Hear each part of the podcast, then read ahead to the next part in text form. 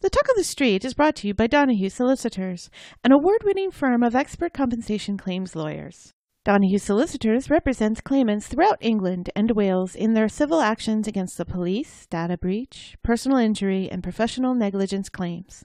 To start your compensation claim, go to www.donahue-solicitors.co.uk or call 08000 124 246 today. This little fella, Allard, he's poorly. And they've got to do more tests. So we asked Tara if we could just give today a miss. And she said only if it's life threatening.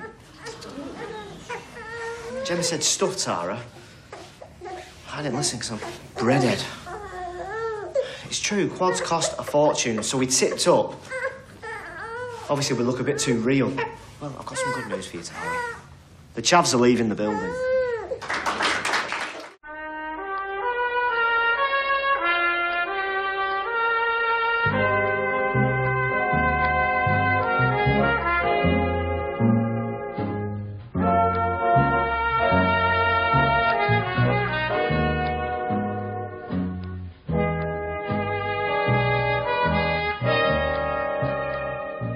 Hello and welcome to episode 91 of The Talk of the Street, an unofficial Connage and Street catch-up podcast that worries that Abby and Kev will never be entirely on their own so long as that detective and Ray have the ability to appear in front of them at will. I'm Gavin. And I'm a cookie monster. Oh, God. Right. it's that time of year again, folks. It's the most wonderful time of the year. We've got tag-alongs and mince and No, no, boas no, and no, no, no. lemon ups, truffles and s'mores. We're not really we're not really worried about rhyming or or or pacing or No? Okay. This is totally off the cuff. Oh I would never have guessed. you had me so fooled that this was prepared. Mm. Toffee tastics and dosidos. And no one in the UK has the faintest idea what you're talking no, they about. don't. It's Girl Scouts. It's Girl Scout cookie, Cookie time, season. y'all. So I've got boxes and boxes loaded up in the back of my car. Mm-hmm. I've got cookie booths scheduled between now and the end of March. End of March. Is that when it finishes? Yeah. So every time like somebody says, five or "Oh, six can weeks. you do this thing on the weekend?" Nope. Cookie booths. Oh, we'd really like you to. Nope. Cookie booths. What about go fuck yourself and get someone else to do it? How come? It's none of your business. It's none of your business. Although I do have uh, the Quiet Adventure Symposium that I have to do next weekend, so Stella will be going to the cookie booth by herself. Well, not by herself. Susan and Diane will be there, and the other girls. But I, I- I'm not sure I understood the first part of that. You- You have the what symposium? oh, the Quiet Adventure Symposium. It used to be the Quiet Water Symposium.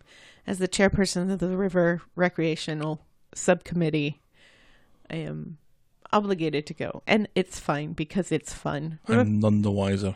Remember, I went last year. Clearly not.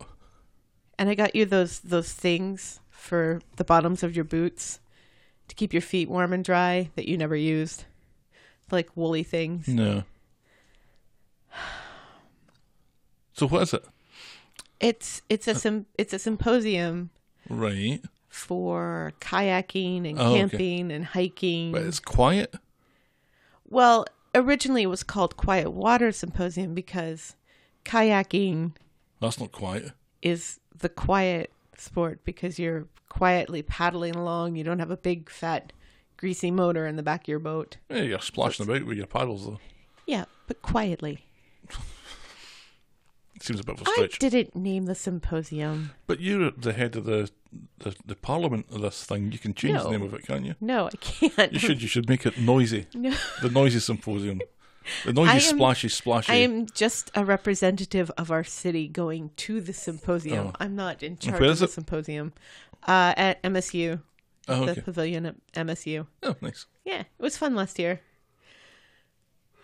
I got that kayaking book that I haven't finished reading yet that I brought with us to Christmas time. It's a kayaking book. signed by the author. Yeah, it's a book about this woman and her husband who went on a three month kayaking trip from um like the the beginning of like the Ohio River or something to the Gulf of Mexico. and and their adventures along the way, aka your worst nightmare. And you say you haven't finished this. Hmm. no, well, it's I have, I have so little time for reading. Plus, it's a book about kayaks, let's be honest.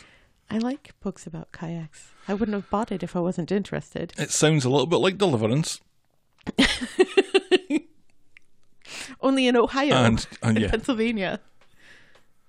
where was Deliverance? Oh, it's Georgia. It Yeah, was in Georgia.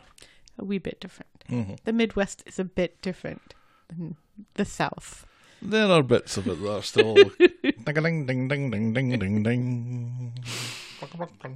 But anyway, the the couple they were at the symposium last year and they gave a great presentation about um, dehydrated food recipes. So that's why I bought I bought the book because they were really cool. Like they would they would create these recipes and then dehydrate the food so that they could rehydrate it later on their trip, and it preserved Oh. the food I and got made it some lighter. of that for a friend Sam, remember? Yes, I do remember.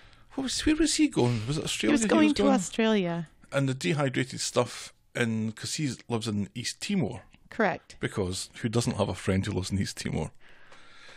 Only us because we're special. I love Sam. So He's he was the going. best. He was going walkabout, wasn't he? yes, he was. And so he needed some hy- dehydrated food, and it was more AKA also your worst nightmare. seriously. I'd like to do it, but So your it was worst cheaper nightmare. here for us to buy it and ship it to him than it was for him to buy it in East Timor or Australia. I think there was. An, Capitalism for you folks. I think there was an issue also with he couldn't. Oh, he couldn't get it in the country, I think. Right. Oh, I wish I could remember more, but that was it was fairly interesting. Yeah. But it Hmm. was. But it was important because it had to be. It had to be vegan, and it was difficult for him to find Oh God, that's right. It just make it a little bit vegan more. dehydrated food. a lot because more our Sam is a complicated. Mm-hmm. vegan, as all Sams who live in East Timor are. Remember when we had we had uh, dinner with Sam and my mum That was a strange day. at the at uh, the AI fusion sushi place? up I in- fusion. We, we insist on calling it AI fusion. It's not. It's I fusion because I asked them. I don't care. I c- will still cut. Well, let's get it right though. It's, uh, Let's get it right. And so we had we had Sam asking which dishes were specifically vegan, and then we had my mom asking which dishes didn't have pepper in them. Yep. because my mother is allergic to pepper. So that was a fun. She fair took to her Sam. She did. She did, which is hilarious because they're s- at the opposite sides Polars of the apart. spectrum. Yeah, right. Oh, but they but they took they took to each other. They were they were very. Sam's, Sam's a Sam gentleman. takes Sam, Sam takes to everyone. Mm-hmm. He's a lovely man, and he brought us all scarves with our last with our names on them. Yep. Nobody asked him to do it, but he did it anyway because he's the most delightful human being on the planet. He only met us because, well, oh, I've known him for years through writing forums, but he he set up East Timor's uh, treasury and currency. I think Something after, like that. after, After it became independent, Right. and he had to come to some uh, world finance thing, that was Thing. going on in Chicago, I think Right. it was. And rather than just fly back to East Timor From Chicago. from Chicago, which I'm sure there are many direct flights, he chose to Come up here and see us, come to Michigan instead and spend a weekend with us, which is a lovely thing to which do. was the best. I kind of feel bad because we're not all that entertaining, but I think we're he seemed to entertaining enjoy enough. himself. Anyway, Yes. this anyway, all enough has of our little or Love nothing, letter to our friend Sam in East Timor. little or nothing to do with Coronation Street. we got from cookies to Sam, That was a strange trip our vegan friend. Oh, by the via way, kayaks. Thin Mints are vegan. So, if you need a vegan cookie, Girl Scout cookie, Thin Mint, delicious and vegan. Anyway, continue. Shall we preamble, my dear? Yes, please. Cookie us up some of that Corey news.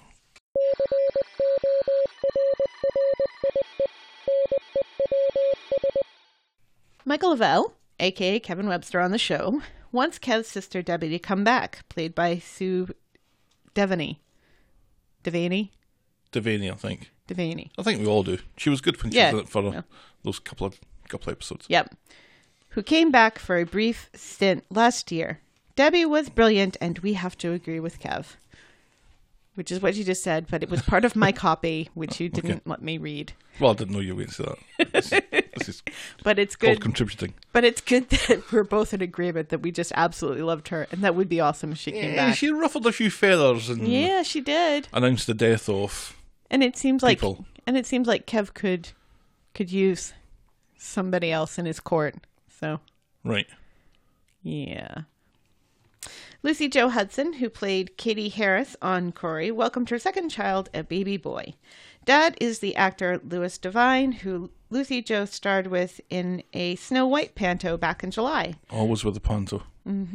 The couple plan on marrying after the birth of their son. So stay tuned for a wedding announcement. Finally, sad news as it appears James Burrows, aka Ally, has quit the cobbles. It seems getting to be in a big time movie with Dwayne The Rock Johnson has What? encouraged James to set his sights a little higher. We wish him all the best. He was in that Fighting with My Family movie.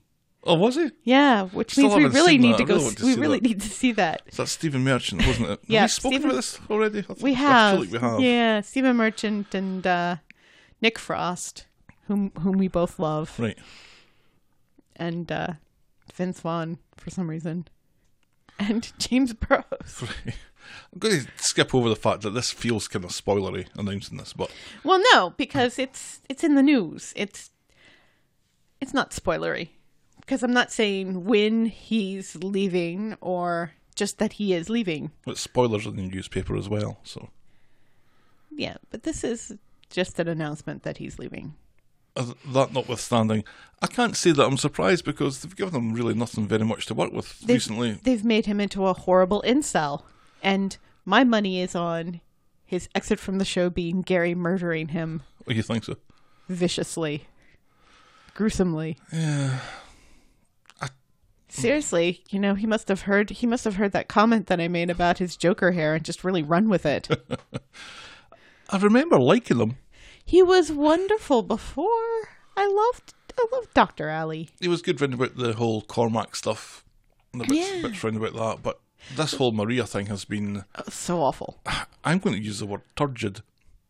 It's been turgid, and this week especially, It's it just made seemed me to be uncomfortable. the same conversation over and over Ah, again. it's so cringe. How many times does Maria need to tell me? Fuck cringe. off. Jeez. So cringe. Remember when Ryan was the brother we didn't like? Yeah, he's he's like an old pair of comfy slippers now, yeah, isn't he? we love Brian now. Brian, Ryan. love Brian as well. I but- love Brian. Brian. Ryan. It totally sounds like you're saying Brian. Maybe when I say love Ryan, it sounds like Brian It when I like clearly does. jumble them together. This- and that's this, Corey News. This is what happens in the real news. Things like this happen in the seven o'clock news all the time. Hindsight corner.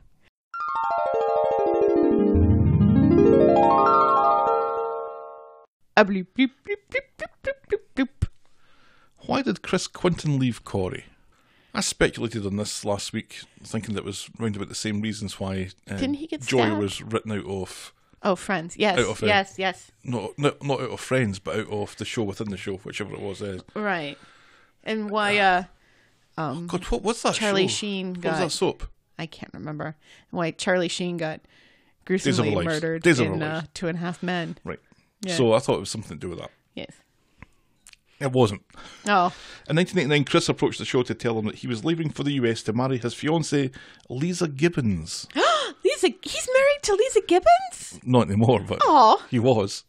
Oh I, my I wondered if God. that was a name that you were familiar with because she used to be a talk show host Yes, she did. and an Entertainment Tonight yes. correspondent of the time. Da da da da da da.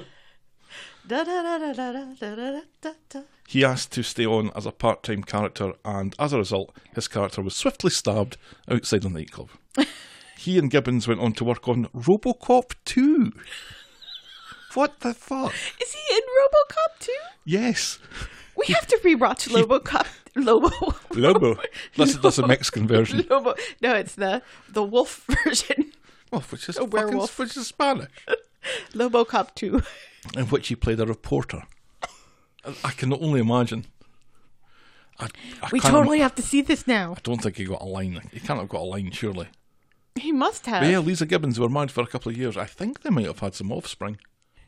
I really should have looked this up. I, th- I think more they thoroughly. might have had some offspring. Yeah, children, Yes. offspring. which is another word for children. It's a weird it's a weird way to to Um, put it. Ah. Apologising for my thesaurus.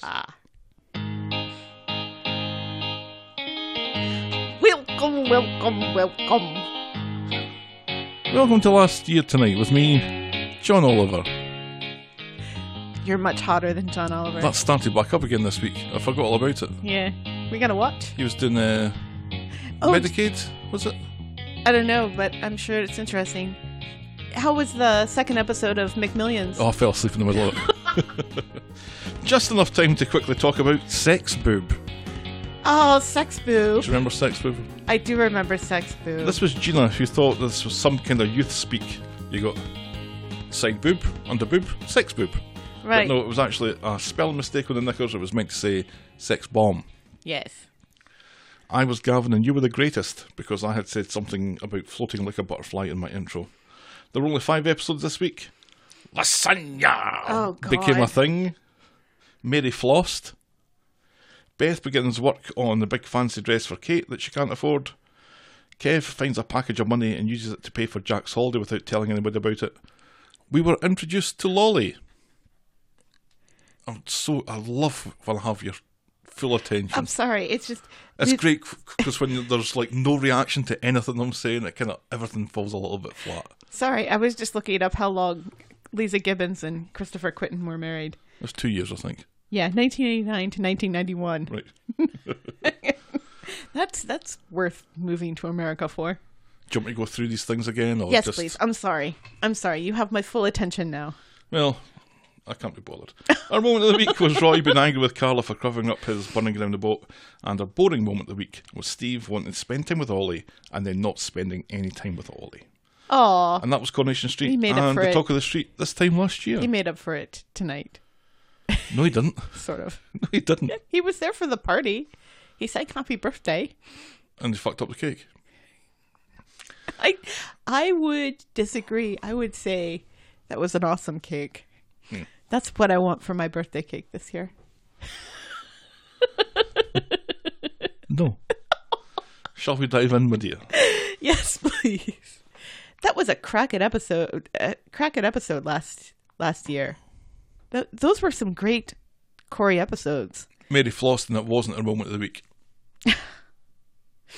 It's my moment of the my lifetime, Mary Flossing. No, Roy was great when he was angry with Carla. Oh, absolutely. So disappointed in her. Yeah, that was awesome. Anyway, Loved it. anyway, you missed your opportunity to talk about that at the time. So Oh, let's, fuck off. Let's just splash on through. Our first storyline tonight is also our last storyline tonight. So let's go on to storyline number two called "I'm Coming Out." I'm coming out. On Monday, Ed's getting ready for work and regales the family with tales of Danny from yesteryear. Michael quickly susses that James and Danny used to be an item when James was in London. Ed thinks it's about time he came out to. No. Ed doesn't think that. Michael thinks it's about time he came out to Ed before he finds out from someone else. And Danny and James are in the corner shop.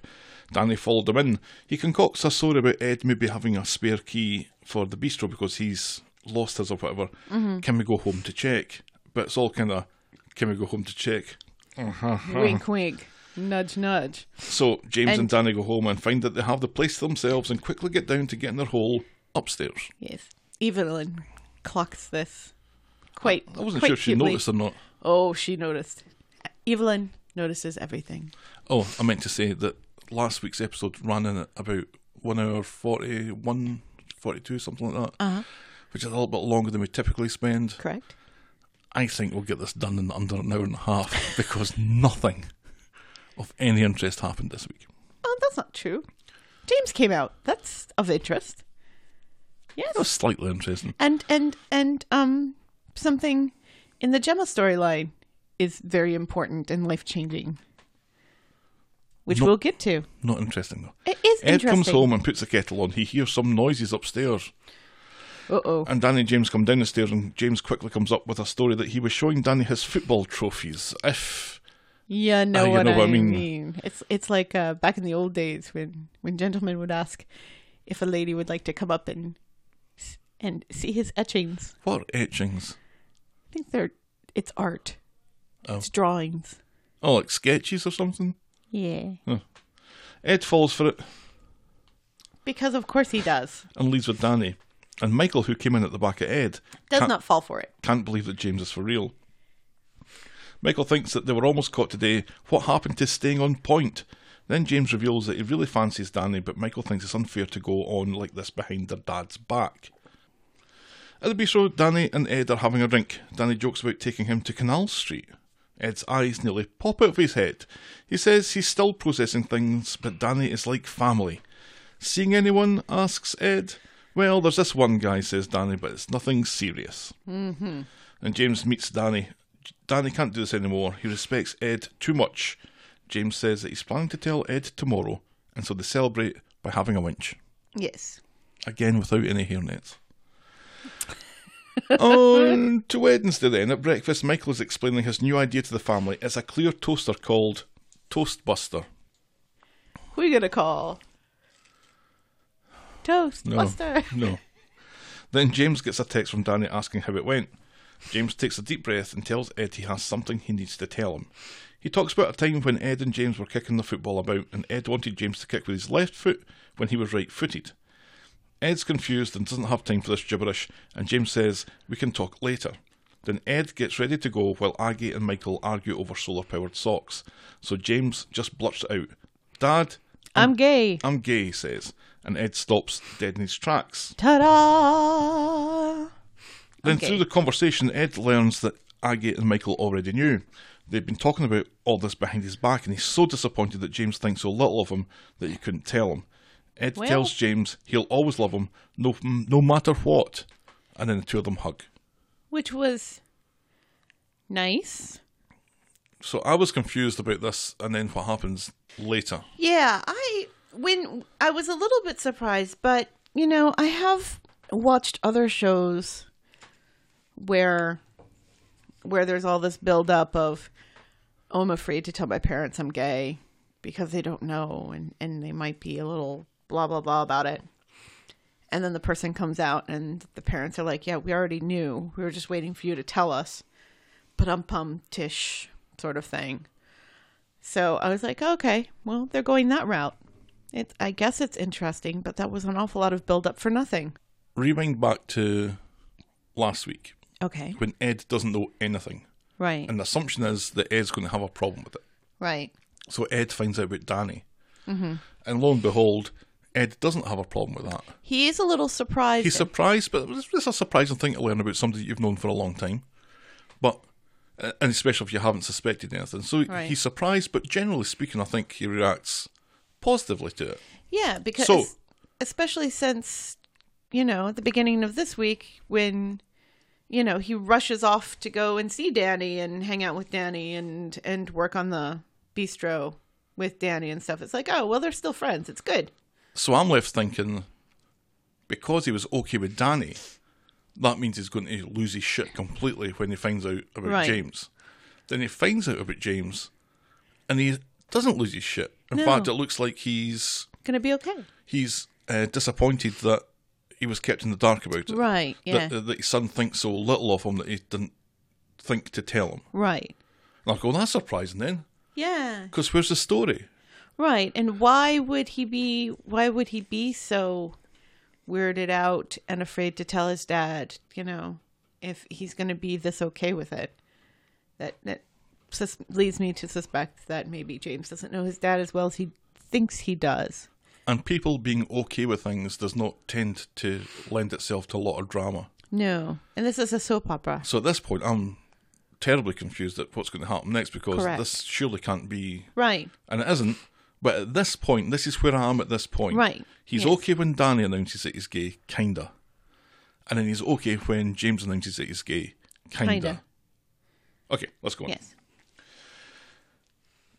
Aggie takes some sarnies round to Ed in the builder's yard. He's worried about James's future in football when it comes out, uh, because being a black footballer is bad enough, but being a black gay footballer is going to be just 10 times as, as bad.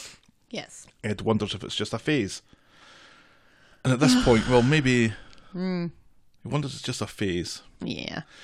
Aggie knows Ed needs time, but he better not take too long about it. So Correct. the Baileys are in the Rovers chatting about their favourite movies. Michael is right and says Shawshank Redemption. James is wrong and says Godfather 2, but Michael thinks that uh, is only the case because he fancies Robert De Niro. This, this seems to be a bit too much too soon for Ed, but he soon joins in and says that his favourite is Batman. Oh, yeah, Christopher Nolan's great. No, not that Batman. 1960s Batman. Then Ed wonders why today was the day. James says that he needed to know. Ed asks if there's someone special, and James admits to seeing Danny. And now, Ed seems to take this very badly, gets up, and leaves. Yeah. Huh. So, So we have this To recap. heartwarming like family meal at the Rovers. Everybody's sitting around shooting the shit, talking about their favorite movies. We we still don't know what Aggie's favorite movie is. We still don't know. I'm very sad. and we will never know. I want to know what Aggie's favorite movie is. What do you think our favourite movie is? I think it's Spaceballs. no, Codeheads 2. Not Codeheads one. Oh, God, no. You're juggling things again. Well, I jiggle when I laugh. You I do. can't help it. So he goes round to the bistro and accuses Danny of corrupting his son. Oh, Keep God. your filthy gay hands off my boy, he shouts. That sounds like a threat, says Danny. Well, what do you think, James? And Ed is shocked to see that his son is standing behind at the door. Yeah. Oh, and it's such a powerful scene. You know, it's horrible. Right. Horrible. It, it's but it's powerful. it's horrible because of the language that he uses, Correct. but it's also horrible because I rather liked Ed. I know. I really liked him. Yeah, And now and it's it's. mm, I I know. Uh, um, Marzia Tart said something about well. oh, we'll, it's- we'll it's- get to wait, Mr. wait. Tuts. Well, let me finish what I was going to say. You know, he said that it's it's it, he's kind of happy that there's at least one homophobe on on the street because let's be honest, for for this neighborhood to not have any homophobic people on it is kind of weird. Yeah, there'd be like seventeen of them would be homophobic probably, right. and like nine racists. But it's it's kind of a bummer that our one homophobe is also Had to be Ed. the really. one black guy you could make the it one Ray. the one black patriarch on the street kind of sucks but So let me, let me just add this. It quick is what bit. it is. Back home, back home, Ed apologises. He says he doesn't hate gays, hate the sin, not the sinner. He says, which doesn't help anybody. So, No. to recap, fine with Danny, fine with James, loses his shit when he finds that James and Danny are bonking each other. yes And so I would explain my position to the aforementioned Mersey Tart in that, that Twitter thread. It's like, Correct. well, I've, this is what really confused me because he seemed okay at this, he seemed okay at that, but the two of them together seemed to be what his problem was. yeah And his point was that he doesn't think that Ed was okay about any of it. no He was just saying the words that he thinks people want to hear or expect them to hear in this day and age, Yes, which I think is absolutely, probably yeah. absolutely the case, but it never crossed my mind to think that because it, he sold it pretty Mm-hmm. well. yeah You know, he kind of had a little laugh and, oh, you really, oh, well, good for you, pal, and all that Mm-hmm. sort of stuff. And then, oh, I'll, I love you because you're my boy, and blah, Right, blah, blah, yeah, blah, blah. yeah. But that if that was all just and bullshit, being then. and being concerned because he's you know a footballer and, and this is going to make life hard for him which fair point It- it's like oh well this could be problematic but it is also true Well, it is, especially in the on, on the day that they first outed, uh, or he outed himself, I think. Mm-hmm.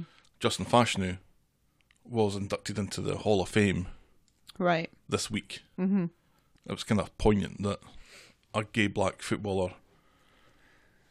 of yesteryear experienced these kind of problems, and he played for Falkirk, I think, or Hearts or something. oh Oh, I wish I'd knew that before I started that sentence. so Ed says it was a shock, and he said things he regretted, but James isn't buying it. He thinks this is what Ed really thinks, and a lot of homophobes are racist too. Don't talk to me like that, says Ed. What do you want? asks James. Respect. tough shit So Ed goes back to the loving his son spiel. James insists he isn't going through a phase. How would Ed feel about him and Danny getting shacked up and sleeping in the bedroom opposite? Oh, so th- this was quite charged as well because Yeah, he's like, He's what, like what really do you- confronting them and yeah, and making and them imagine things that he probably doesn't want to imagine. fair, fair fair point to him. It's like, well, you know, this was going to happen with Danny or somebody else, where I would be in a long term relationship with somebody and buy a house next door and have kids and the whole nine. So you've got to get used to this because this is me. Mm-hmm. So yeah, so if I'm sleeping with Dan in the bedroom opposite, how would that make you feel?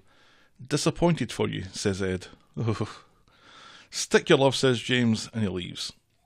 Later, Ed is worried that James might have done something stupid. Aggie says that life is tough enough without having a sanctuary at home eh, where he's 100%, 100% accepted. Fuck football, she says. He can't help how he feels, says Ed. Then fake it until you feel it, she says. She asks if he still believes in God, and he says he does, and, but gays and lesbians aren't natural. She calls him. She calls him no father at all, and she leaves to find James on Friday, and Royce rolls. James leaves a message for Danny, gives a call. Seems Danny has been dinging uh, his calls for a while. Ed comes in all apologetic, but James isn't interested in listening to it. He's working for Ray, who's a, a, a sex pest, and you think that's okay? Right, yeah. Have a word with yourself, you hypocrite. F- Again, fair point to James. This is the most James has really, Really? spoken. Like, we've seen in some the whole- spunk from him. Yes. But not like that. So James gets home from the gym, still sad about his homophobic father. Aggie wants to talk about it, or else. She says that he's old and stuck in his ways, and as thick as shite in the neck of a bottle, but he loves James. Plus, he was last to find out, and James is boning Danny. Aggie is amazed that Ed's head didn't explode by learning all that stuff this week. So, Ah, it's a, lot, guess. it's a lot to take it on. is a lot to take on, but not so much that you go and you tell somebody that they're corrupting their s- your son and they have filthy paws for hands Right. and all that other stuff. Eh. Ed is in the bistro uh, talking about some work stuff with Danny and Ray, and Ray uh, announces that he has to leave because he's got some stuff with his solicitor that we'll find out about later. Danny gives him the shit look. Ed apologises. He says he was bang out of order. He loves his kids. He doesn't want them hurt. And again, he says about being a black footballer is tough enough. You get enough abuse from that without being gay as well. Danny says this is why James keeps quiet about it. Ed asks if Danny would be comfortable keeping quiet about this too, and this seems to catch Danny unawares. Yes. So James gets a text from Danny who wants to meet him later. Ed comes home and they small talk about training. Ed pats James' shoulder and James pats his dad's hand as his dad goes up the stairs and Aggie is quite pleased about this. Yes. So they've made up. I don't think they fully made up. And you know what? Next week, when Danny breaks it off because he doesn't want to ruin James's football career, and it comes out that it was Ed who put this bug in Danny's ear, right. it's all going to fall to shit again. Yeah, I guess.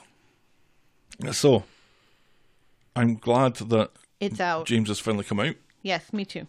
and uh, that's about all I'm glad about. Ed needs to have a word with Billy if if, if he has this this problem with with the whole love the sin or hate the sin, love the sinner stuff. Maybe he needs to talk to a gay preacher to set him right. Right. I don't know. Like I said, I just don't like not liking Ed. He's a great character and he's a great actor. Now this has been good for him as well. This has been like a good few scenes to get his, good his acting storyline chops for around. him to but, chew on, I but much preferred liking Ed. yeah. Okay, next story. Post measles blues. On Monday, Gary's been out for milk. He wants to talk with Maria, but she has to rush off with Liam. Seems Maria needs time before she can make a decision about uh, the proposal. So, So she did not say yes. and she did not say no. Correct. Uh, So this cliffhanger that we said, thought happened was like a "Hmm, maybe. a maybe. Gary knows that there's more to this than the two of them, and she begs for more time. Right, indicating Liam. I thought it was indicating Ali. No, no. She's. She, he's like, I understand because you have a son, and so there's more involved than just you and I. Yeah, that makes more sense. Yeah. Maria meets Carla in Royce Rolls and tells her about Gary's proposal and her indecision. Carla's surprised that she has to think about it. Only yesterday she was convinced Gary was a liar. Maria leaves and blanks Ali on the way out. And Gary meets Ryan and Ali in Roy's roles. Gary needs someone to watch the shop while he goes off to pick up stuff in Birmingham. Ali's very interested to learn that Gary's out for the rest of the day and Maria's left at home. Ryan warn, warns him off, but it doesn't look like Ali's paying any attention. So, right enough, Ali goes to see Maria. She doesn't let him in, he just wants to chat, and she wants him to leave her alone. And for some reason, lets him in anyway. Say what you've got to say and then fuck off, she says. Ali struggles to know where to start, so Maria goes first. Yesterday was a mistake, I regret it for the rest of my life, and it can never happen again. Ali thinks Maria's lying to herself. Gary isn't the guy for her, it's me. She tells him to leave, and he does. I just he's an intelligent young doctor and all of a sudden he's become like the creepiest incel on the face of the planet. It's like, no, you don't know what you want. I know what you want. And what you want is me. no. Get a haircut. I quite like his hair like that. But then I quite enjoyed Joker. On Wednesday, Ali comes into Roy's Rolls. You like incels. What's wrong with you? No, I like Joker. You seem to have misheard.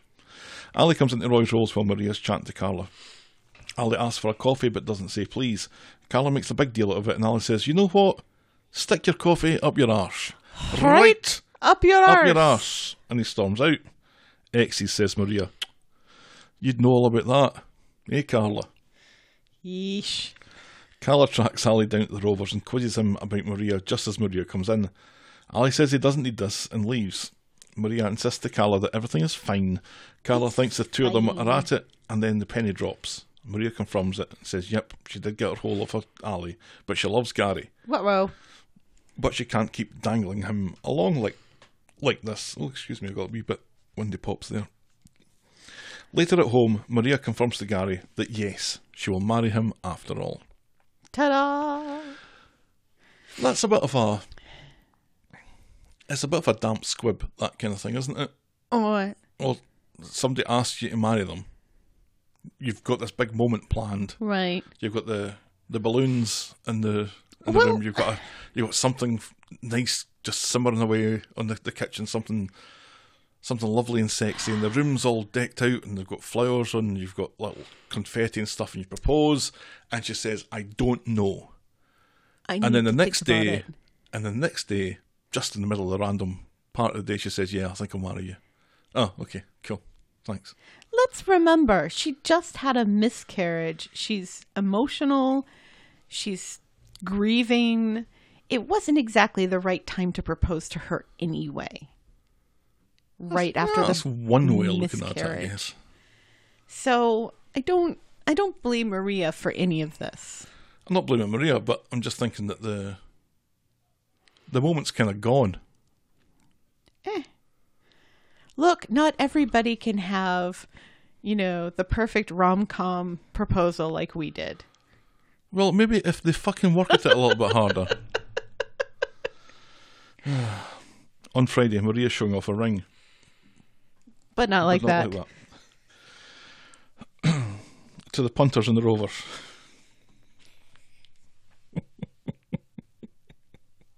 It's not that funny. It's not that funny, but it's just it's created an image. Carry on. Everyone's invited. In comes Ryan and Ali, and the place is silenced. Ali goes over and congratulates Gary. And later, Ali turns up at the barber's, wanting to know why she's marrying Gary. Oh, yeah. Didn't getting your hole with me mean anything? no, it Yep. didn't. He apologises again for letting her down when he was a junkie that time. She says it's too late. This isn't going to work. And then he goes to kiss her, and she pushes him away. Why? She doesn't leave him anymore. She doesn't No leave him means anymore. no. She doesn't love him anymore. No means no. So Ali later on is drinking street beer as he watches Gary and Ryan arrive back with more stupid furniture. It's the classiest way to say that, isn't it? Street beer. Street beer. It's not even. It, it's not even New Orleans, where that's legal. Street beer is is fun. It's not as fun as train beer. Train beer is great. Well, But especially if street you're beer- on the vomit comet. Gary goes into the shop thing and Ryan stops Ali from going in to speak to Gary and coming clean, but Ali barges his way through anyway. He wants a private word with Ryan. No, he wants a private word with Gary. Correct. Ryan warns Ali that he's going to end up regretting this. At this, Maria comes in and catches what's about to go down and tells Ali off for hassling her for going back to work too soon after the miscarriage. Ali decides to play along, and Gary is in agreement it was too soon. Maria tells them both to GTF. Why does Ali agree? A moment of clarity? A brief moment of clarity while drunk on street beer. Because we're led to believe, yeah, he's been drinking street beer, so obviously he's drunk.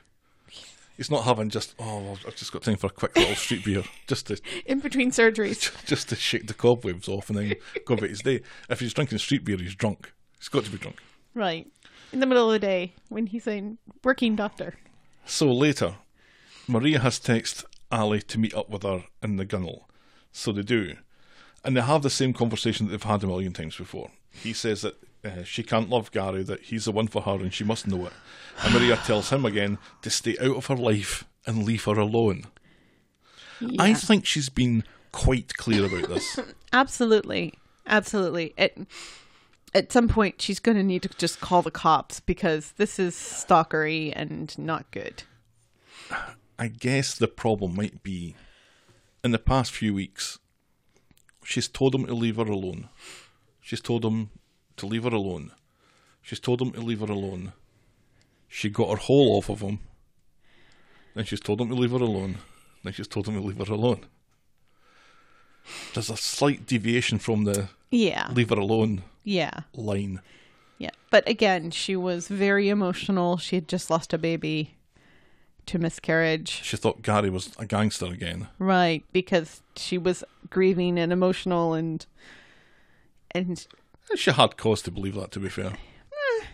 she jumped to that conclusion a little bit, I think. He was acting well dodgy.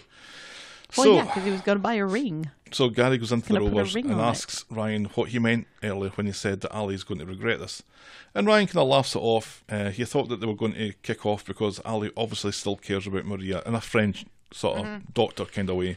Right. Gary doesn't seem to Mm-hmm. Doctor swallow kind of- it. Right. Gary. I think that's the official term. I th- think it comes from the Greek. There's a Greek root there. Like they, but not like that. they want to play doctor. Gary doesn't seem to swallow it, but goes along with it anyway. It's like, uh-huh, yeah, right. Uh-huh. Right. Sure. So, is he going to leave her alone? No, and then Gary is going to kill him, and James Burrows is going to go on to make many more movies with The Rock. The end. Is he the new Kevin Hart? Probably less homophobic than Kevin Hart. Oh, Central Intelligence with James Burrows in it instead of Kevin Hart. No, that's not nearly as funny because he's not short like Kevin Hart, and a lot of that was the fact that Kevin Hart is so much shorter than The Rock. He's still shorter than The Rock, though. Well, everybody's shorter than The Rock. I see his daughter's going into WWE. That's cool. That's now, I think, the fourth generation of Yeah. The Rock's family that have been involved in pretending to wrestle. And sexy eyebrows. Ah, she doesn't have as good eyebrows. What, what do you think you're doing at the moment? Having a stroke. because you look like you're pooping and you're having trouble with it. Oh, talking about which, No, don't. We're not talking about pooping. I was walking Dobby yesterday and he does his usual. He he goes as to the the very end of the walk before he decides to poop and then we come back. But he was crouched down to do his poop. Why are we talking about this now? His poop came out sideways. I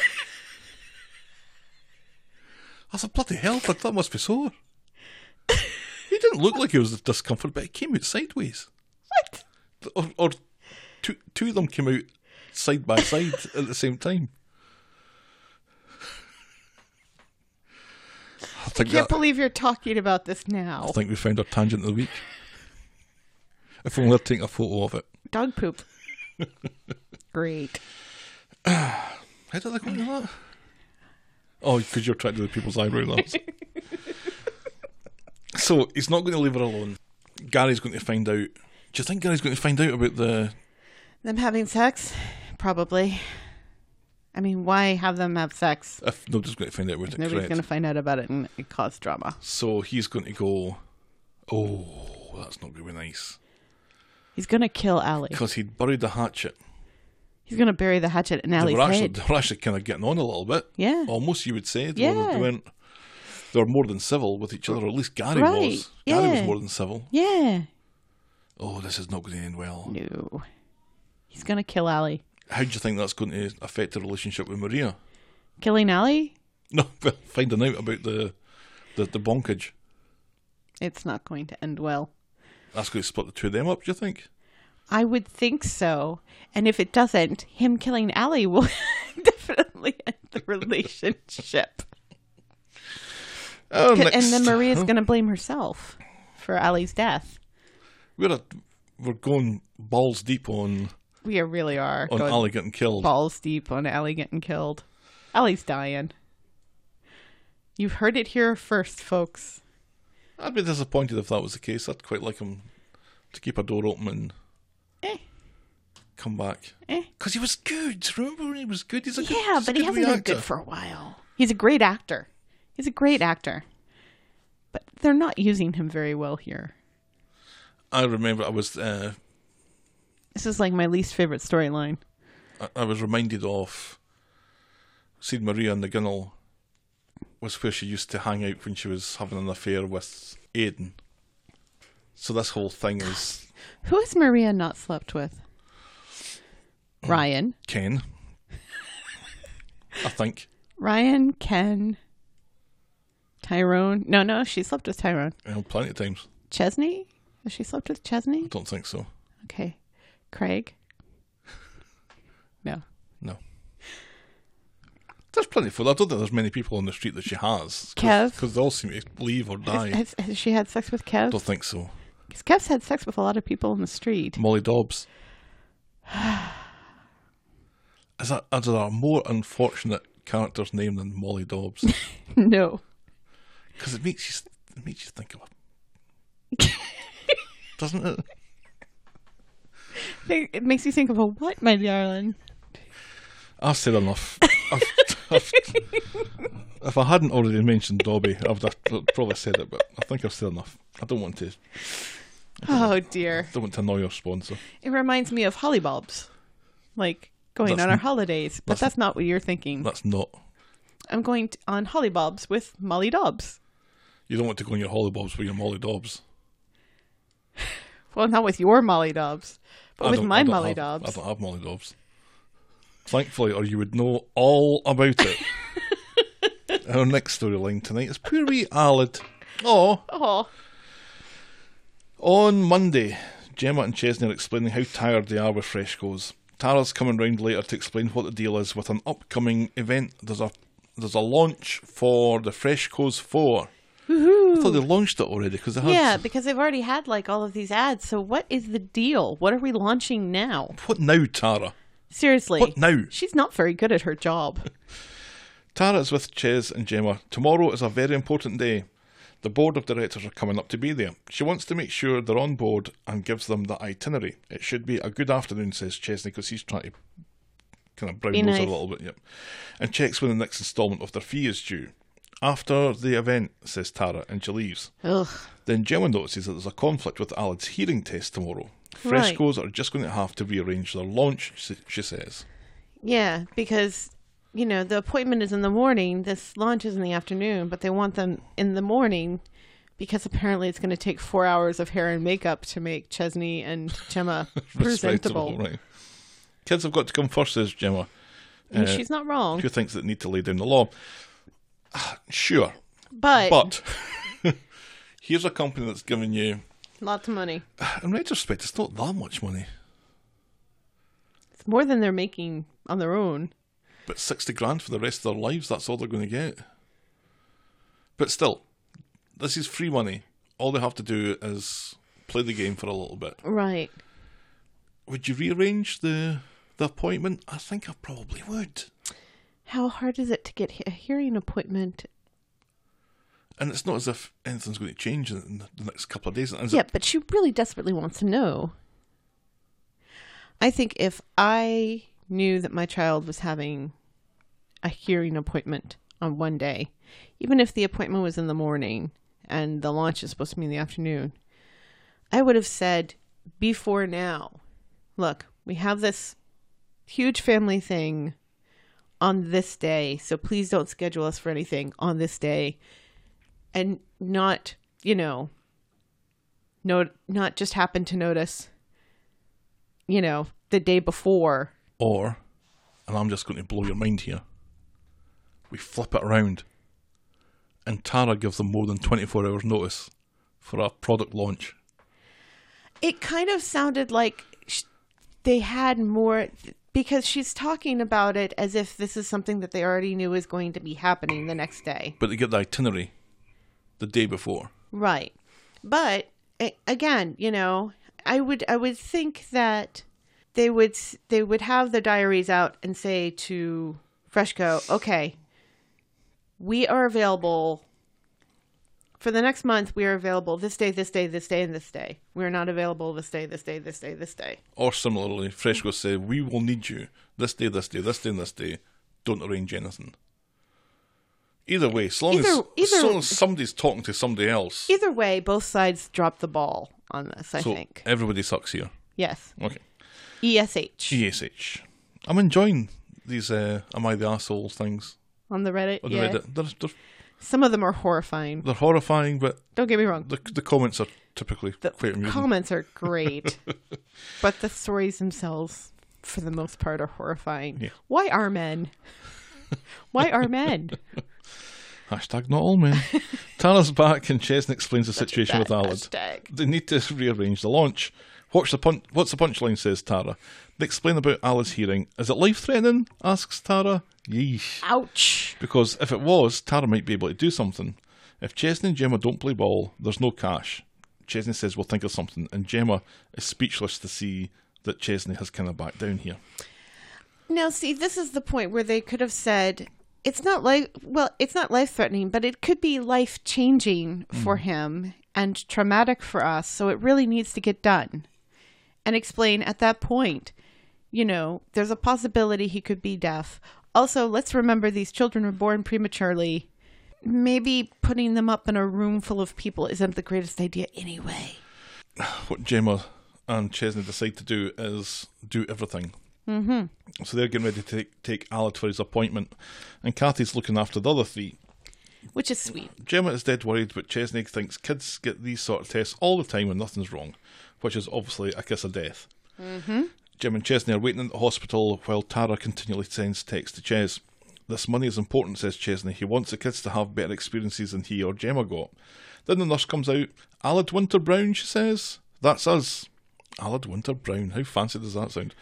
Alad, however, has a nap, has had a nap, and is now wide awake, and apparently he needs to be Asleep. asleep for it. This presents a problem for the nurse. Alad needs to be asleep. No problem, says the nurse. We can reschedule. Because it's not a problem. Gemma says that she hasn't slept in years. Every time she sneezes, she pees herself. Just tell me, is Alad deaf? Well, maybe, says the nurse. Ches and Gemma get home and Tara's waiting for them to get loaded up with the other babies and go off to the photo shoot. Emma doesn't want to go. Ches says it's a couple of Gemma. hours. Gemma doesn't want to go. Emma's not here. I thought I said Gemma. Hmm. Gemma doesn't want to go. Jess says it's a couple of hours and they need the money. Tara is excited about the Freshco 4. But because they're running late, there'll be no time for hair and makeup, so Ches and Gemma will be kept in the wings, out of the way from all the people who've turned up for the launch. when they're kind of part of the whole, And Chesney is wearing his his kebab shirt right? Because he doesn't have anything else that clean, doesn't have sick on it. right? Uh, Tara will look after the babies. Yeah, So we get to the launch. It's the shittest launch I've ever seen. Right, of- yeah, it's of like- anything. it's like in a hotel co- conference room A small hotel conference room. with like, just elderly people. co- y- and s- some other people. There's nobody there that looks like really important. There seem to be people off the street there. Do you know what, what looked more impressive? Remember that time Roy wore a uh, Motorhead cap and went incognito to see the to Rosemary, the the tarot card reader. Remember that? That was when he tackled Nigel Havers outside. That was such a good episode. that was more impressive than this product launch. This product launch is basically us sitting in the living room watching some watching somebody with a couple of babies in front of us, going, "What's she doing in her living room?" That's what it looked like. No, really, what is she doing in their I- living room? it's it's really weird. It's like this is is, is this supposed to be like a nationwide fresco launch? Well, the board of directors have come up, Right. so it's not local.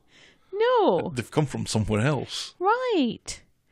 None of this makes any Why? sense. Timbot 4000 says this does not compute. Absolutely, Timbot 4000. Never a truer word said. Mm-hmm. So they're sitting there and then they play this awful video. Right. This awful video where Gemma has to say, "I'm not very smart when it comes to technology." I keep on dropping my baby.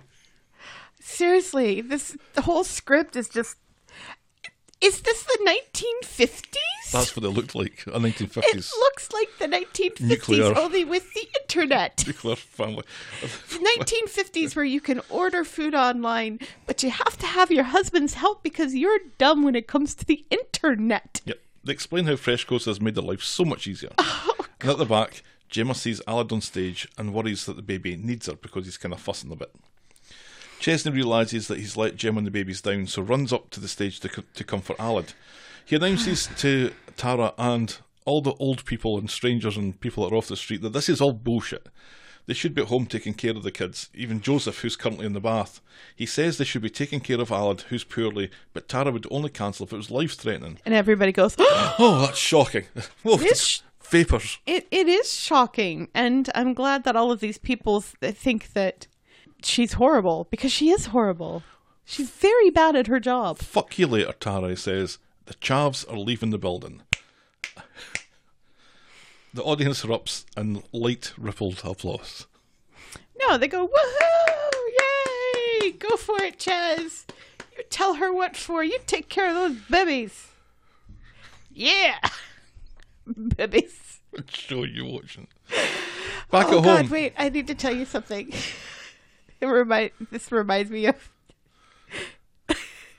you know how uh, I do the Sunday school preschool? am I going to need my whole music for this? no, Okay. this is this is funny. So, um, after after we do the lesson and everything, then we have to go back to the room where Brenda makes the children sing. Forces the children to sing, yeah.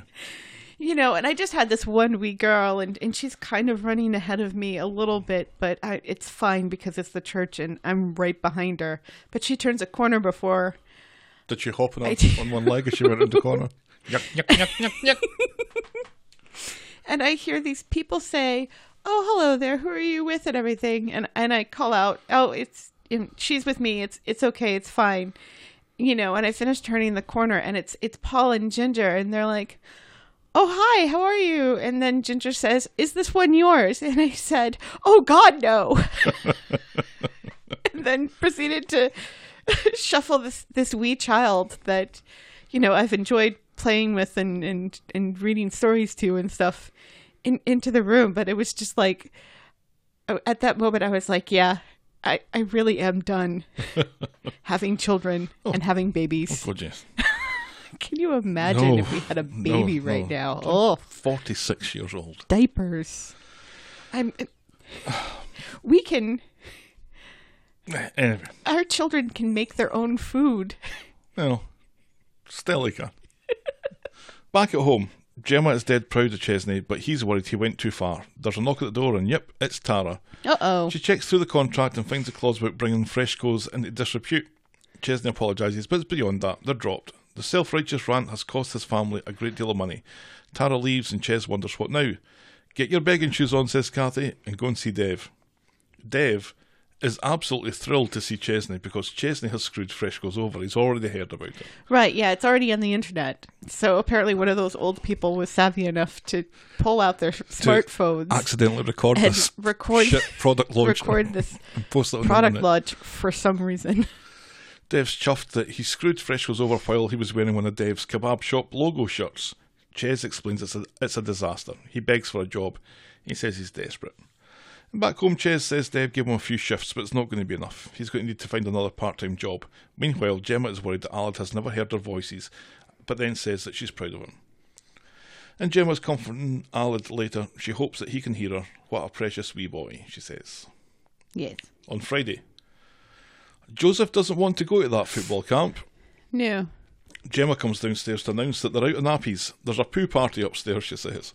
Chesney wants to take care of Joseph first, but Gemma says, No way, go and get yourself some nappies. And then Gemma gets a call from the hospital. There's been a cancellation. Today at 11.30. Ches doesn't think he has time for it today, what, with it being his first day back at work. Fine, says Gemma, then you're a shit dad.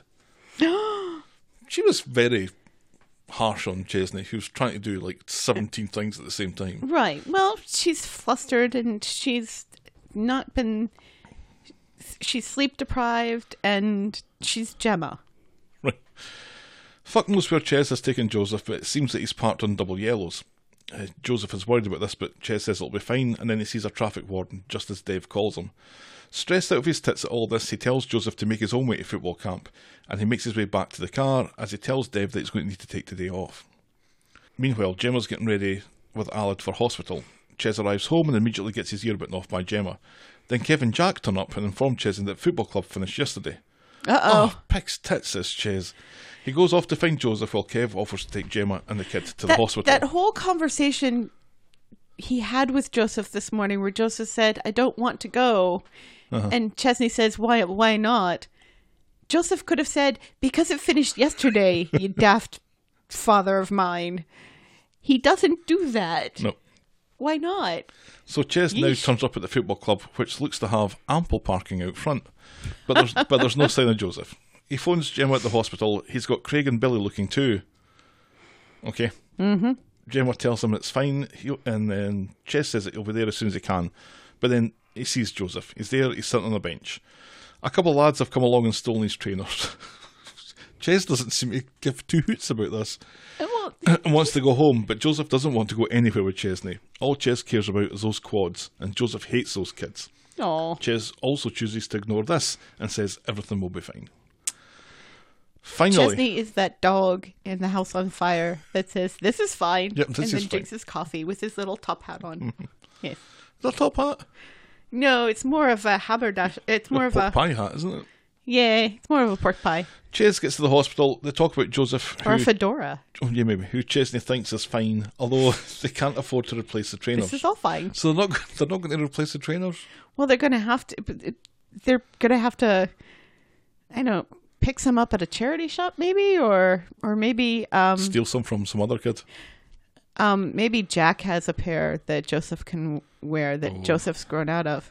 Ixnay on the Rainer's tray when it comes to actually. Well, well, Jack probably has some laying around from before he lost his leg. Allard had the tests, and the Joseph can doctors fit in too. want to see the two of them together.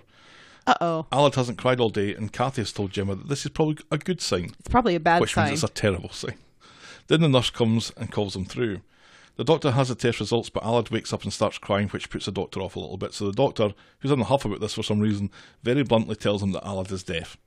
They, Yeesh. they're going to need to take moulds of his ears for hearing aids, and we might as well do that today. Let's get this ball rolling. Gemma wonders if Alad knows that he's deaf, and the doctor says no, he's never experienced hearing, so he hasn't. He won't feel that he's lost anything. Gemma gets upset, thinking that Alad has never heard "I love you." He must Aw. have felt so alone. And Alad looks up at her like, "What you talking about, Gemma?" Mama. Back home, Ches reveals that Joseph loves the bones off of Alad, you're right, and has forgotten the training thing already, you're right. Gemma won- uh, worries that they're totally out of their depth. Ches says that she's stressed and needs to go for a walk, but what she says that she needs to do is fix this.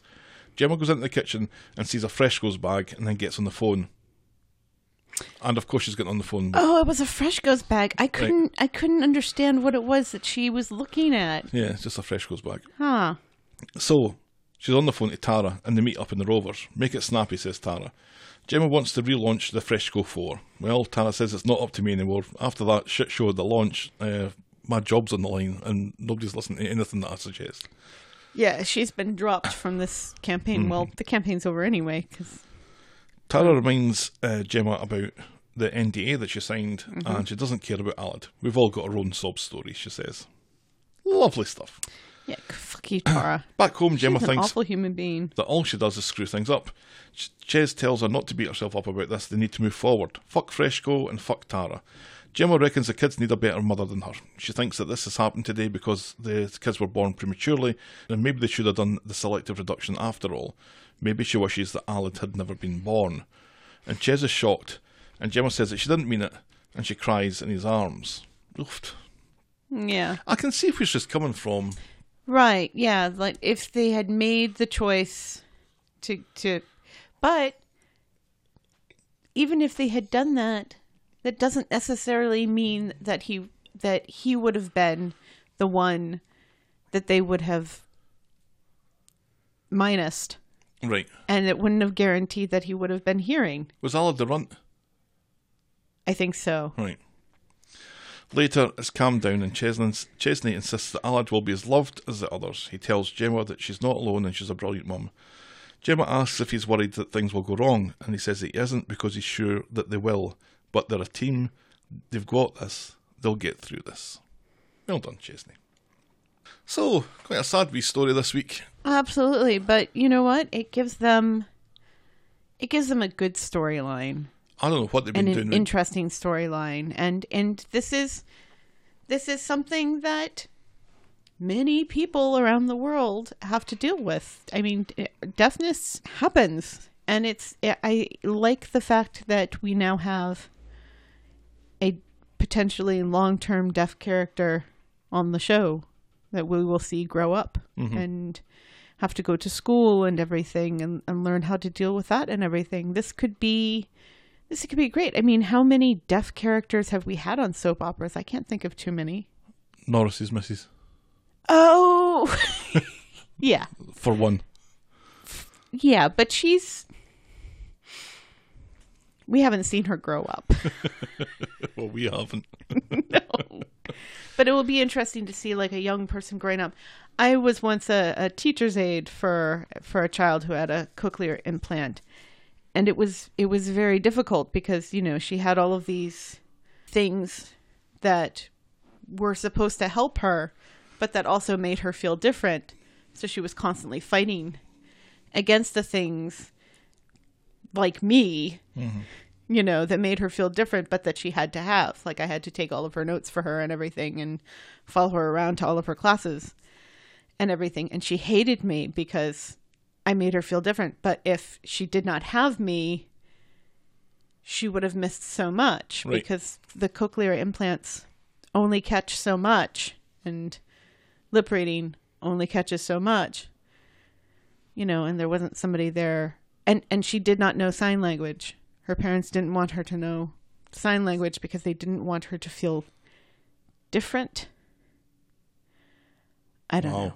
It was weird. But anyway.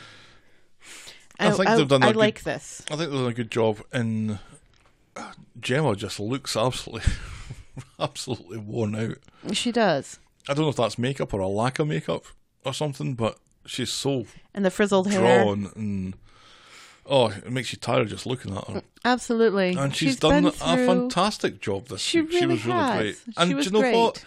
Even Chesney Yes, even Chesney did a even good job. Chesney, who is just as a little monotone noise usually. No, no fault of his own or whatever. Mm-hmm. Just No. been in the show for far too long. But he was He's the Kristen Stewart of the show, is what we're trying to say. he was so great and the his building frustration at the amount of stuff that he had to do all at the same time and he's only Right. got two pairs of hands. But he's trying to do it all. Yeah. He's trying to make it work. And he's trying to be a good dad to Joseph, and he's trying to be a good dad to the quads, Mm-hmm.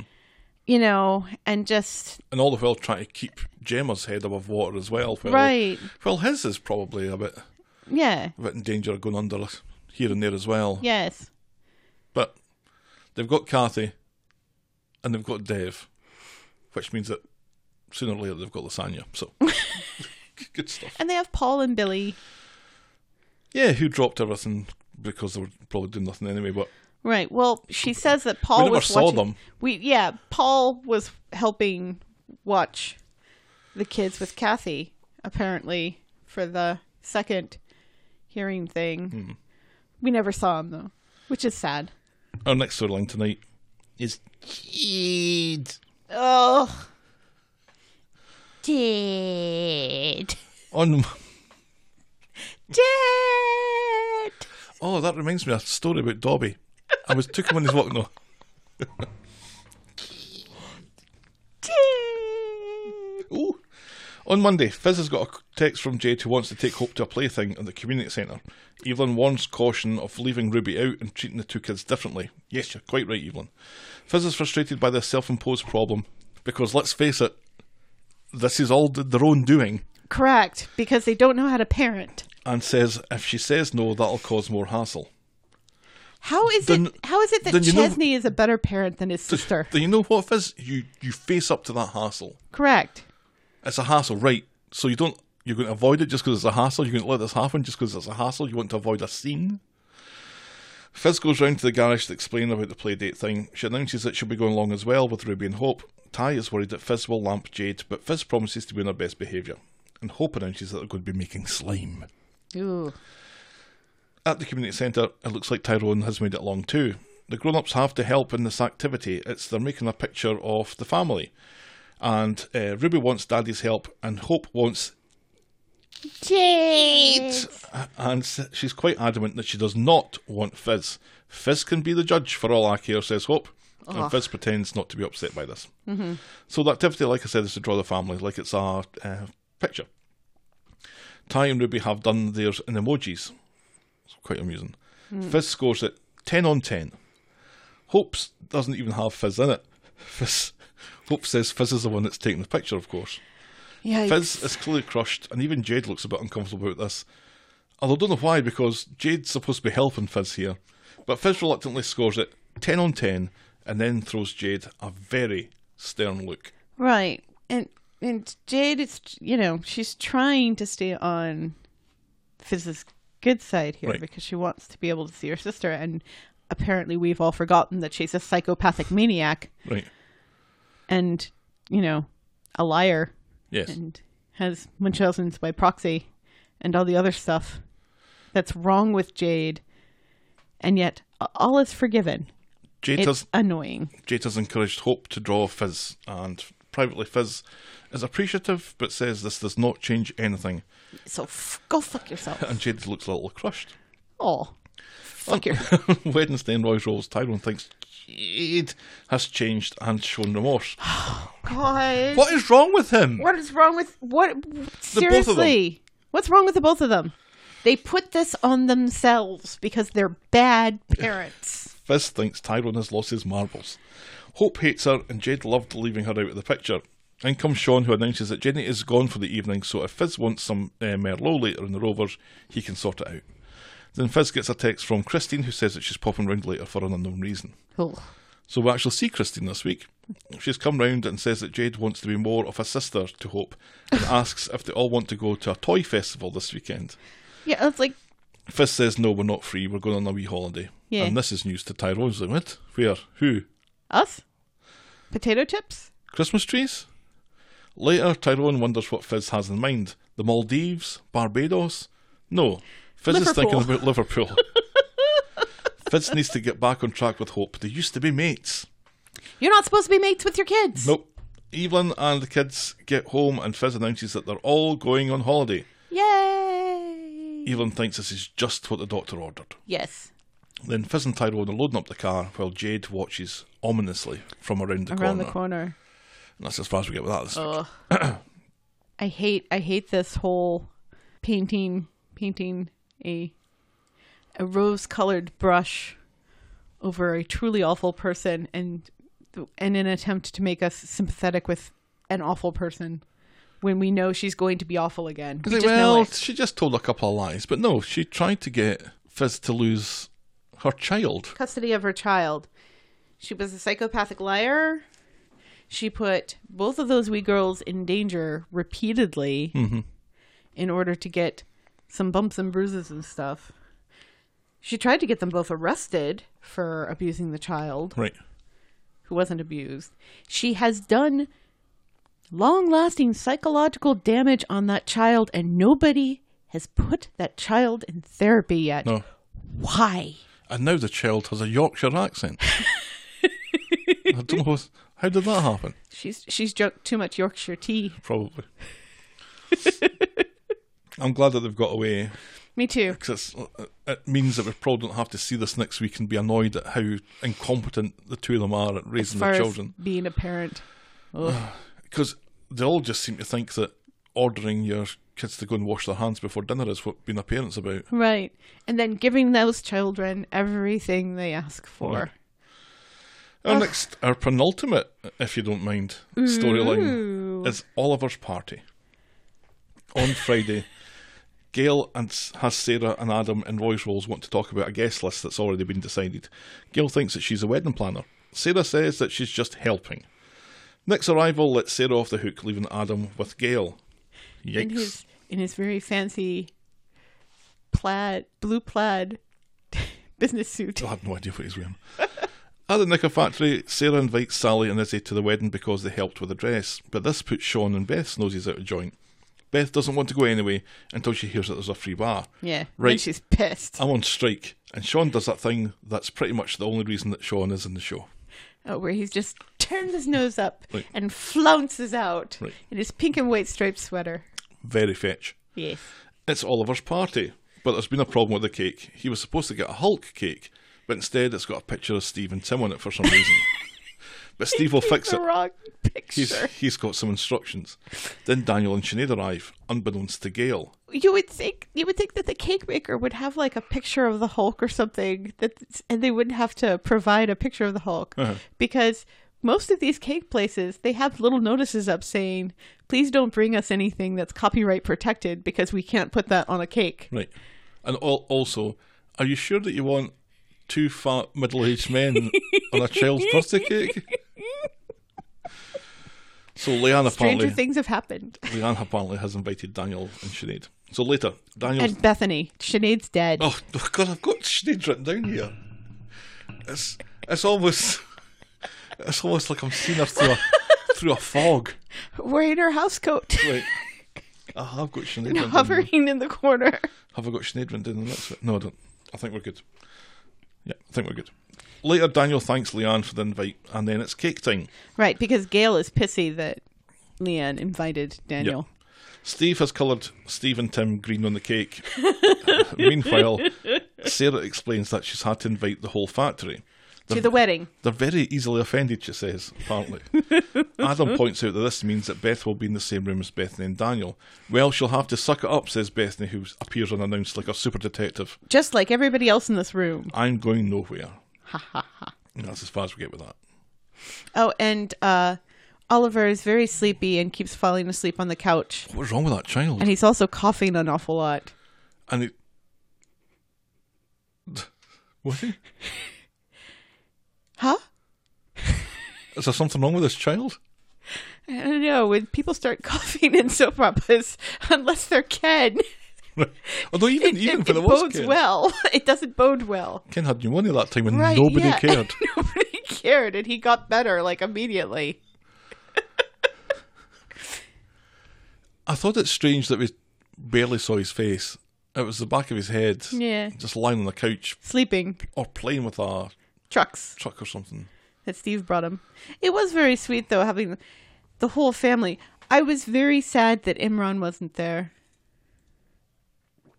Because Toya was there. Yeah, because we saw, saw Toy for the first time in a while. Yeah. That made me sad, but other than that, it was it was a nice wee party. Things going to kick off at the wedding? Do you think? Is the wedding going to happen? Do you think? I Oh, the think wedding's going to happen. The wedding's gonna happen. The wedding's going to happen. things will kick off. I hope. Okay, let's move on. And this is this is one of the reasons why I know Gary and Maria's wedding isn't isn't going to happen because they're not going to have two big weddings in the show one right after the other. Well, d- Gary and Maria don't have a date. No. They could be getting married next year. Correct. And also G- Gemma and Chesney have been engaged for quite some time now. Oh, they've got f- far bigger fish to fry now. don't you think? Who else is engaged? Is that it? I think that's it. Are Tim and Sally ever going to actually get married? Our final storyline tonight is Abby and Kev's cahoots brackets plus hole close brackets. Ugh. On Monday, there's a milk float. Don't know you still got milk floats. You, I don't. Do you, have you ever had milk floats over here? Where where you mean a milk truck where uh, the truck comes and Uh-huh. delivers the milk? Yes. Little electrical doodads. Well, w- they're not electrical. We had a milkman who would get out of the truck and Oh, put I- the milk bottles on the. Ours were, our- ours were electrical. Oh, well, you're just too damn special. Abby goes over to the garage. Kev's heard about the burnt out car, but Abby claims to know nothing about it. Then along comes Ray, who makes it clear that he knows it was Abby and he's told the police as much. He goads Abby and then Kev tries to intervene. Ray says that the two of them deserve each other, and then, And he, calls Kev a little man. then he twirls his moustache, bids them both a good day, and wanders off. Ken and at does fir- not tie them up and leave them on a railroad track. Not yet. Kev advises Abby to get herself an alibi pronto. So Abby goes to speak with Sally. She needs a favour. She asks Sally that if anyone asks, can she say that she was watching TV with Sally and Tim last night? She confesses to blowing up Ray's car, and Sally is astounded. She thought Abby was on the straight and narrow now. Sally doesn't want to risk going back to prison, but that's where Abby says that she'll end up if she doesn't get an alibi. At the garage, Kev isn't surprised that Sally refused to back Abby up, and at that, the police arrive looking to ask Abby a few questions. Ruh-roh. The police constantly arrive just at the end of a conversation that they surely must overhear, Correct. at least part of. and s- too many people are having these kinds of conversations out in the open Right. where anybody could hear them. Or in a calf, or a pub. Seriously. Kev, who doesn't work at the factory, is in the factory telling Sally that Abby has been taken to the station but hasn't been arrested yet. Kev seems blasé about the prospect of Abby going back to prison, but Sally is really concerned as she's a recovering addict. I, s- I saved her from the skank the last time, remember? Oh well, Yee. let's hope she doesn't talk herself into more bother then, says Kev. At the police station, Abby's been represented by Paula. Paula asks if she did it. Hypothetically, what kind of stretch would I be looking at if I did? Three to five years, says Paula, and she advises Abby not to no comment everything. Yes. So the police are looking for basic facts. Abby's been fingered by Ray. But not like that. Not Well- this time anyway. Well, probably like that, but not this time. That's exactly what I've got right, written down. I- Uh, it- oh, it's some- almost as if we're married or Simpatico, something. my darling. Paula points out the police have no witnesses and no CCTV and no evidence. Paula's very good at pointing out that nobody's got any evidence. Mm-hmm. Paula is a lawyer that says, okay, well, where's the evidence? You don't have any, any evidence. And then the evidence Go fuck yourself. tends to walk in. Abby has been no commenting, but suddenly announces that she was at home watching TV. Uh oh. The interview is interrupted by a knock on the door. The police step out, leaving Abby to annoy Paula with incessant chattering. Yeah. That was funny. Abby and Paula are waiting at the police uh, for the police to come back in, which they eventually do. There's been a development. Someone has given Abby an alibi Oh. or an ala Abby, an ala Abby, And Alibi. alibi, an Abby by, A- oh, yeah, because she's Abby, not Allie. an Abby by, And Abby by. and Uh, of And course, Abby Lie. oh, and of course it's Kev. Back at Mm-hmm. course Kev's, it's Kev. he's still worried, but Abby assures him that there's no evidence and the police are too bone idle to look for any. This whole thing is going to blow over in a couple of weeks. Mm-hmm. They have a lingering look and arrange to meet up later. This is on Abby. She owes Kev everything, she says. So Sally goes over to see if Kev knows what happened with Abby. Apparently, Kev's stinking deodorant is called Fire Warrior. Kev explains how he's given Abby an alibi and how she's t- taking him out tonight to celebrate. Sally calls Kev an idiot. What happens to Jack if you go back to prison? Kev says, so long as they stick to the story, everything will be fine. Everybody on the street's been to prison. Yes. He was he went to prison for punching John Stape in the street when uh, Stape was having an affair with Rosie. Yes. Stape deserved it. Yes. Sally shakes her head and tells that tells him that he and Abby are made for each other. Back home, Abby's all tarted up again, very red lipstick. Mm-hmm. Sally isn't happy with Kev. Abby says that she really, really likes Kevin. She thought Sally would be happy for him, but Sally thinks their Yeah. flimsy alibi is the only thing that's standing between Jack and a children's home. Which is ridiculous. Well, that's kind of true. Jack has an adult sister who can take him in. True. He's and plus, not Sally would take him in. right. Plus, half the street would take him in. He would not be put in care. Sally just blows things way out of proportion Yeah. because she's Sally. In the pub, Abby's now worried that Sally was right, but Kev says he made his own decision and he'll do it again. Then you're a fanny, says Abby. You only did it 'cause you fancy me. He says that wasn't the main reason. He says that she needed a friend, and she doesn't think that she's worth that. Abby says every time she thinks that she's somewhere good, something always comes along to fuck it up. Bollocks, says Kev. You're gobby and stubborn, but you're loyal and generous and ferocious when it comes to the people that she cares about. You don't know me, says Abby. And a scrap, he says, he'd pick her. Nobody's perfect. So Abby and Kev go to get a takeaway to eat back at his place. Abby smells the fire warrior, and she loves it. Yikes. Abby winches Kev up against the wall when the police appear out of nowhere wanting a word with Kev. Back at Kev's, the police confirm that there's no CCTV of the theft of the car, but there is CCTV of Kev's cars out and about at the time he claims to be with Abby. Care to explain that? And Kev admits to driving the car. The police are confused. How could Kev be in two places at the same time? He had to go to pick up a car part, and he says that Abby was with him. The police leave, but they'll be back. Oops, says they, Kev. they ask what the part was. We're fucked, and, says Abby. And Abby's, Abby is very quick to give explicit details about the part, R- which was good. It's good that she can think on her feet. Timbot4000 says this Abby and Kev thing is the dog's bollocks. Oh. Well. I'm a little surprised at that, Timbot 4000. Really? Because I'm not sure about this relationship anymore. Really? I don't, I don't tell him what to say. You're the one pushing the buttons. Don't let light in upon magic. Just showing how the sausage is made. don't listen to her. We've got a robot sitting here that's got a third microphone. He mostly says nothing. And the things that he does say are kind of repetitive.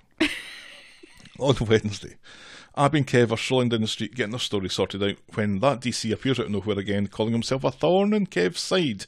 He wants another word with Kev. Seriously, he just like walks right up to them on the street. Not, you know, not, excuse me, sir.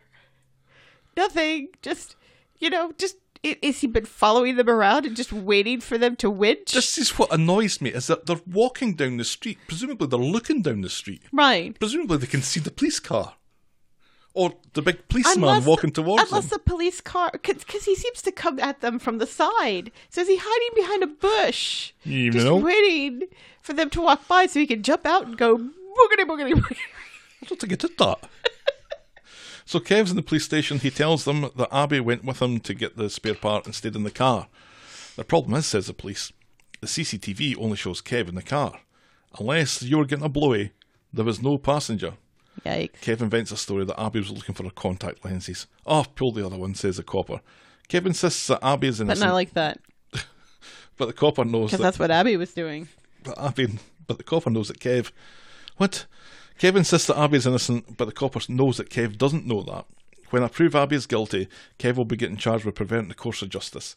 Kev tries to claim that he's got his days mixed Why up. does this cop care so much about this? right. Why? Why does he care so much about this particular case and getting this particular one? Has Ray paid this guy off? Are we going to find out that he's a dirty cop and that's how Abby and Kev are going to get out of st- going to prison? Cops are always interested in things that they shouldn't be interested in, and then not interested in things that they should be interested in. But Kev is telling them that he's got his days mixed up. The cop showed up the day after the explosion, which means Kev doesn't know when yesterday was. Kev is back at the garage. He explains what happened and thinks that uh, so long as all the evidence was destroyed in the fire, they've still got nothing to worry about. Later in the pub, Abby and Kev are joined by Sally. She chastises the two of them. She tells Abby that she needs to stop leading Kev on. Abby insists her feelings are genuine. Don't make me choose between the two of yous. Kev kinda he overhears this and is happy as fuck. Back at Kev's, he's happy about what Sally and Abby said to each other earlier. He says that he seems of something. She says he- he sees something in her that she doesn't or can't or daren't see herself. He says that he's the one punching above his weight and the Mm-hmm. snog. Ah. She wants to do the snogging h- more horizontally. Oh, Oakley dokley, says Kev. yeah. You know, I didn't think I had a problem with this relationship, but every time they kiss, I just cringe a little, I- I and I know what don't you know mean. why. I know what you mean. Is it the age difference that makes me cringe? I think it's a little like that, yeah. because I didn't cringe when it was Peter. Oh, Timbot seems okay with it. Is it is it a bigger is is Kev even older than Peter? Are they about the same age? I don't know. Peter looks really good for an alcoholic. You- eh, so I think Kev is older. Either that or he's led a harder life. But they've both been in prison, so they both had a hard life. Oh, Kev was in prison for like two weeks. It wasn't for any length yeah, of time. seriously. So why does Peter look Why does Peter have such great skin? I don't know. I, I mean, pro this relationship And now that for Oh, it's ages, happened, and we're now like, it's happening. I'm kind of wishing it wasn't. On Friday, Abby has made Kev breakfast. If you know what I you mean. know what I mean. She's also got him a paper. Kev thinks that she's a perfect and what woman. we mean is a full a full English, Ke- ooh, but not a full not a full Scottish. I feel English, no anal. Kev thinks that she's a perfect woman. Apparently, apparently Jack has. You are been- just what? Oh, our, our monitor came on. We've got two monitors, and one monitor hasn't been working for a, about a week, and it days. just, just suddenly popped on when I said anal. It's it's yeah. The FBI is listening now, or the CIA. It's the CIA who listens to you, not the FBI. Now it got interesting. so yeah, Kev thinks that she's a perfect woman. Apparently, Jack is keen for Abby to go to the cinema with them later. Yes, says Abby, Apparently, Jack really likes her and thinks that she's funny, even though we've never heard Jack say or s- really seeing the two of them Anything. together. Sally starts nipping Abby's ear about her relationship with Kev. Sally doesn't think Abby is stable and shouldn't rush into this because of Jack. Sally and because finds she's so unstable. Kev in Roy's roles. She tells him Abby is chaotic and he's facing prison for her. Be careful for fuck's sake. And then Jack comes out the toilet looking pensive and suddenly wants to go home. He doesn't want to go to the cinema after all. And at home he says he's got a sore stomach. Aye, right, says Kev. That's what you say when you want to get out of school. So Jack admits to hearing Kev and Sally talking about Kev going to prison because of Abby stealing that car. And Abby is furious at this. and and she's a little crushed as well. Right. She's crushed because of Jack's reaction, and she's crushed that Jack sees her in this light. But she's furious at Sally. And furiously, Abby, who doesn't work at the factory, turns up at the factory, want a private word with Big Mouth. How could Sally throw her under the bus like that? and that was a really kind of funny scene at first because Sally was uh, talking to Nick about something, and and she's like, "I need a word with with that one," and then Big she- Mouth. big mouth, and then she's like, "In private," and Nick's like, "Hmm." And Sally's like, you, just, like, you can't just walk into the factory. Am- eh, no, am Sally. I the boss? Everyone can just walk into the Am factory. I the boss here or not? I guess I'm not the boss here right now, so go right ahead. Go have a private conversation. She explains about Jack overhearing. Sally apologises, but she does worry about Jack's welfare. Abby's life tends to veer towards the complicated. Chaos and trouble follow Abby around. And hurt, God. Abby leaves. Sally is like the worst friend ever. Right. And Sally meets Abby in the Rovers and apologises for her words, but insists they came from a good place. Ab- Yeah. Abby thought Sally had her back, and Sally says that she does and promises to be non judgmental going forward. And Sally Abby. just doesn't want anybody to have a relationship with Kev because she was that's the exactly same way. that's exactly it. She was saying the same way With Gina. with Gina. Abby accepts the apology. And on their way home, Kevin and Abby winch, and this time they're interrupted by not the police, it's Ray. It's Ray Weinstein. He's spoken to Miles, who has come across some very interesting Why information. wasn't I cringy when Abby was kissing Ray Weinstein? Why am I cringy with her kissing Kev, but I wasn't with Ray Weinstein? That doesn't make any sense at all. What is wrong with me? He's got some very interesting information that will see them both put away, which is a shame because they're such a dum, lovely couple, dum. says Ray. And that is how we end this week's episodes. This has taken much longer than I thought because nothing happened. Lots of things happened. We found out that Allard was deaf. Who was deaf? Allard, Right. James came out. Oliver has a cough. you know, Sally or not Sally, Abby and Kev got their hole off of each other, and we decided, and Abby we makes a lovely breakfast. and we realized that we may not be comfort- happy with this relationship after no, all. But Timbot 4000 is thrilled by it.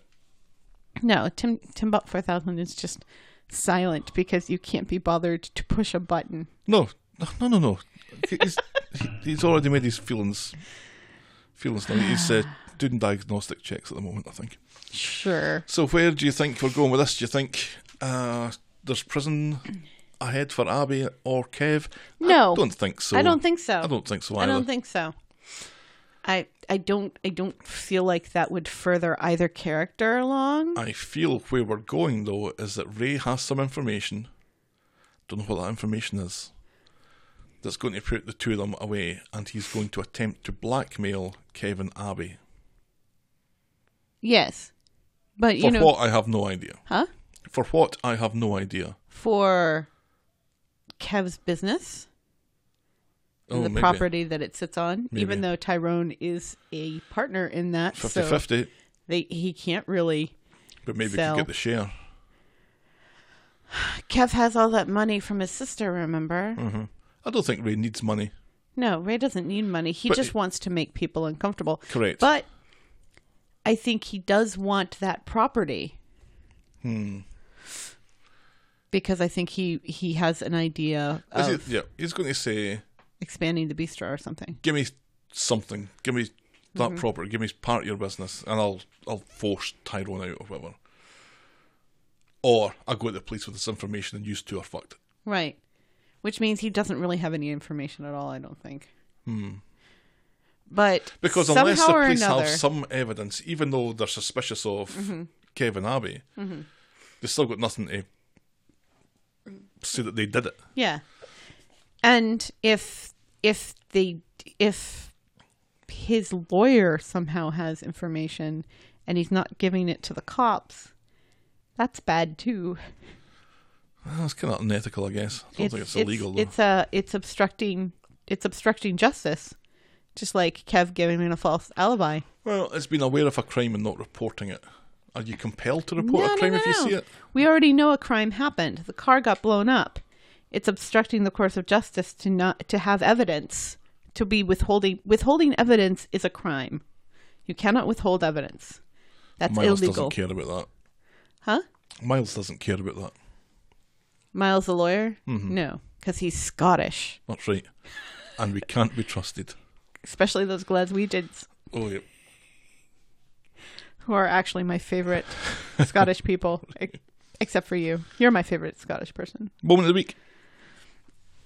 Oh, is it? I have nothing written down. is it? Is it James coming out? Is it Gemma's meltdown on the couch? Is it Abby Abby's speech about not feeling like a whole person and and Kev reassuring her that she is a whole person and she's worth it? or is it the Hulk cake? No, we did no, something funny no. last week. It's, I'm going to say it's definitely not the Hulk cake. and it's definitely not Abby. All right. Although that speech was very good. Yes. And it was very well delivered. Yes. I, th- I, think I, f- I feel like we have to go in a different direction. And I, I think that we might need to go in a James direction. Uh, I'm, I'm, I'm, no, I think it's Gemma. I think it's Gemma and Chesney on the couch.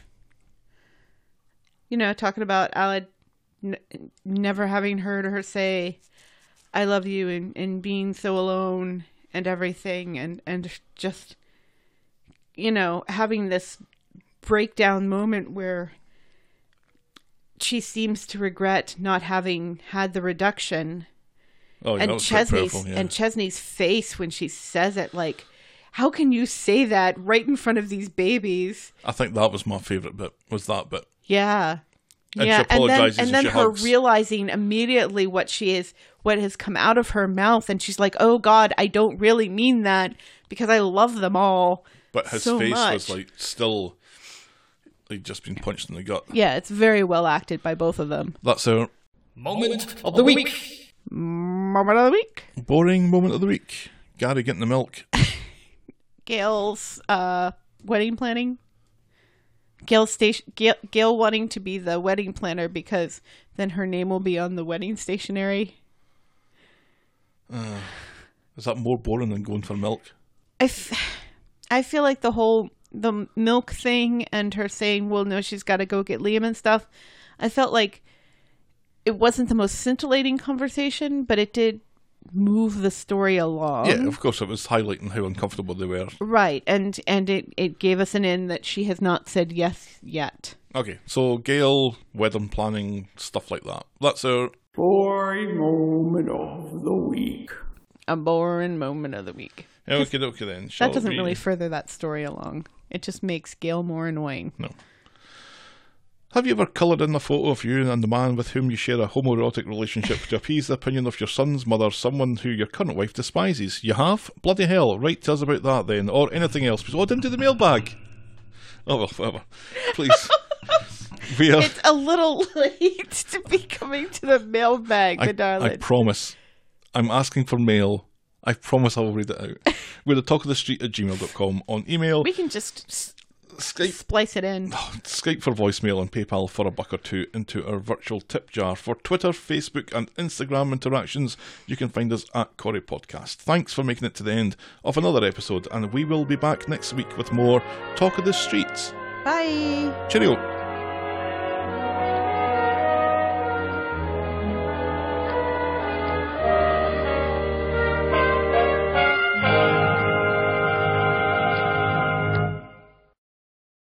This episode was brought to you by Donahue Solicitors, an award winning firm of expert compensation claims lawyers. Donahue Solicitors represents claimants throughout England and Wales in their civil actions against the police, data breach, personal injury, and professional negligence claims. To start your compensation claim, go to oh www.donahue-solicitors.co.uk or call 08000 124 246 today.